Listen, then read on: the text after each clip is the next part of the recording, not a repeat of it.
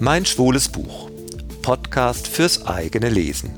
Eine Sendereihe von Tobias und Veit. Hallo Tobias, willkommen in der Berggasse 8. Hallo Veit.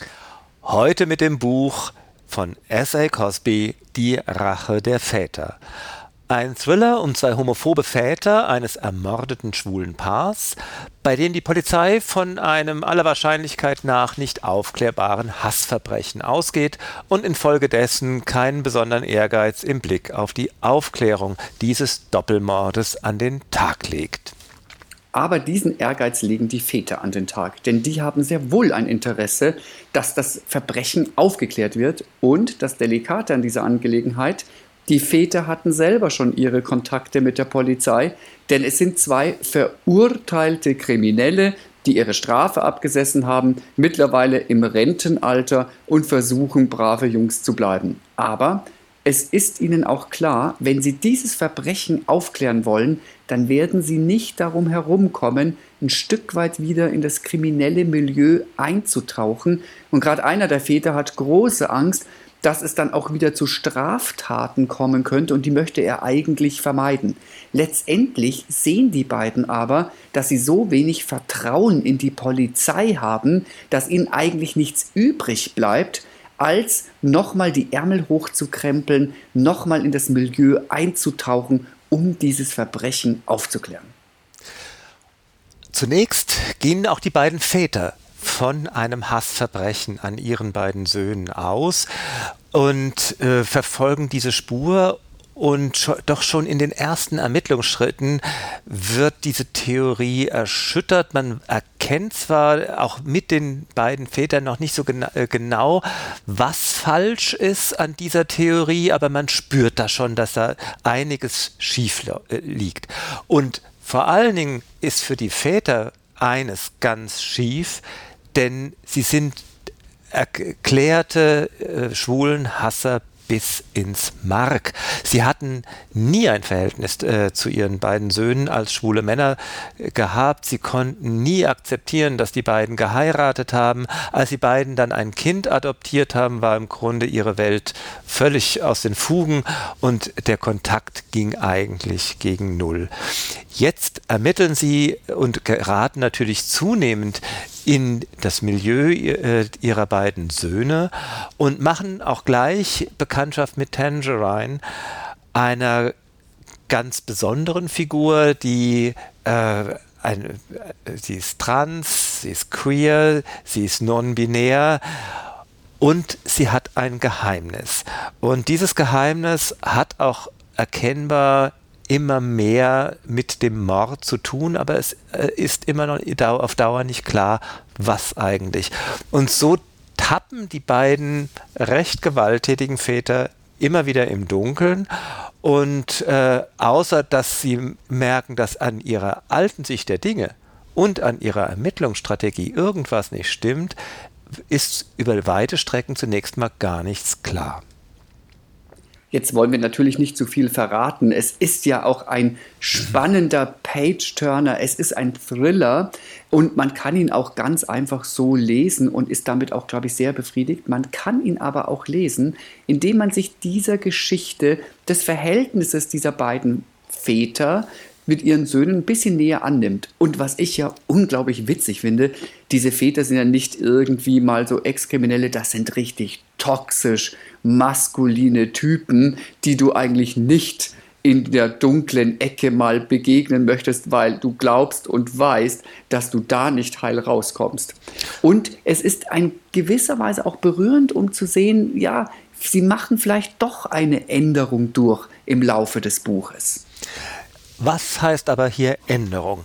Denn es ist gar keine Läuterung. Sie setzen sich zwar mit der Homosexualität ihrer Söhne auseinander, sie äh, beklagen immer mehr, dass sie ja viele Dinge gar nicht gewusst haben, schon aufgrund eigenen Verschuldens, weil sie das Gespräch nicht nur nicht gesucht, sondern oft auch verweigert haben. Jetzt wüssten sie ganz gerne, was äh, ihre schwulen Söhne wirklich bewegt hat.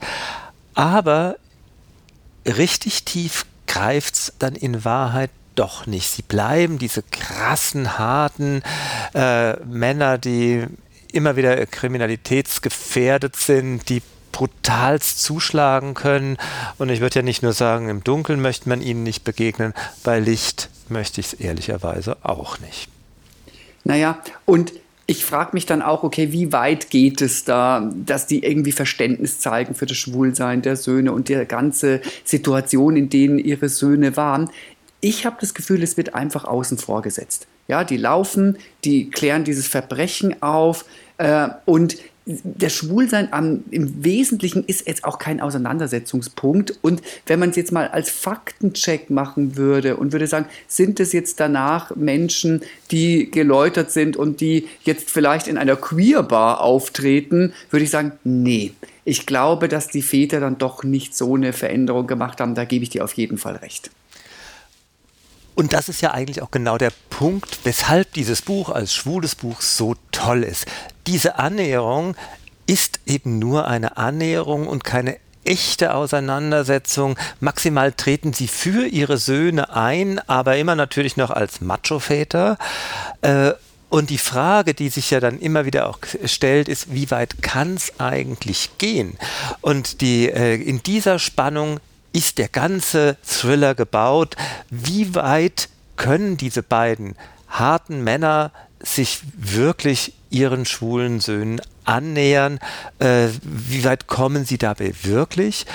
Und inwieweit bleibt es vielleicht auch nur Fassade? Sie selber würden sich ja, glaube ich, sehr viel Annäherung oder sogar Auseinandersetzung zusprechen, wenn man sie dann mal äh, fra äh, fragen würde, quasi vielleicht bis hin zu einer Reue, äh, würden sie das für sich reklamieren.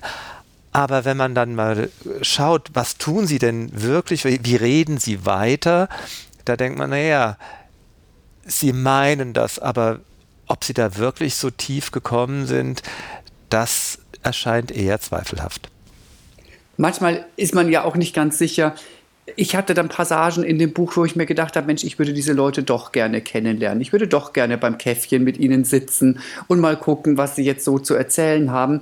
Und dann eben wieder, wenn man dann wieder umblättert und sieht, oh Gott, was sie jetzt wieder getan haben, da möchte man es nicht. Vielleicht kann man das Buch auch als Grenzen von Annäherung lesen, die ein sehr stark toxisch maskuliner Typ in Bezug auf seinen schwulen Sohn überhaupt machen kann.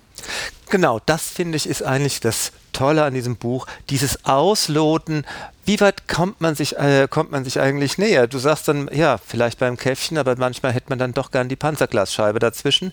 Und das Ganze spiegelt sich ja auch in der Diktion. Es ist eindeutig ein Buch, in dem es dauernd um schwule Themen geht. Es geht um Verlogenheit von schwulen Politikern, die heimliche Affären haben. Es geht äh, um ha Hassverbrechen, auch wenn es vielleicht gar keines war.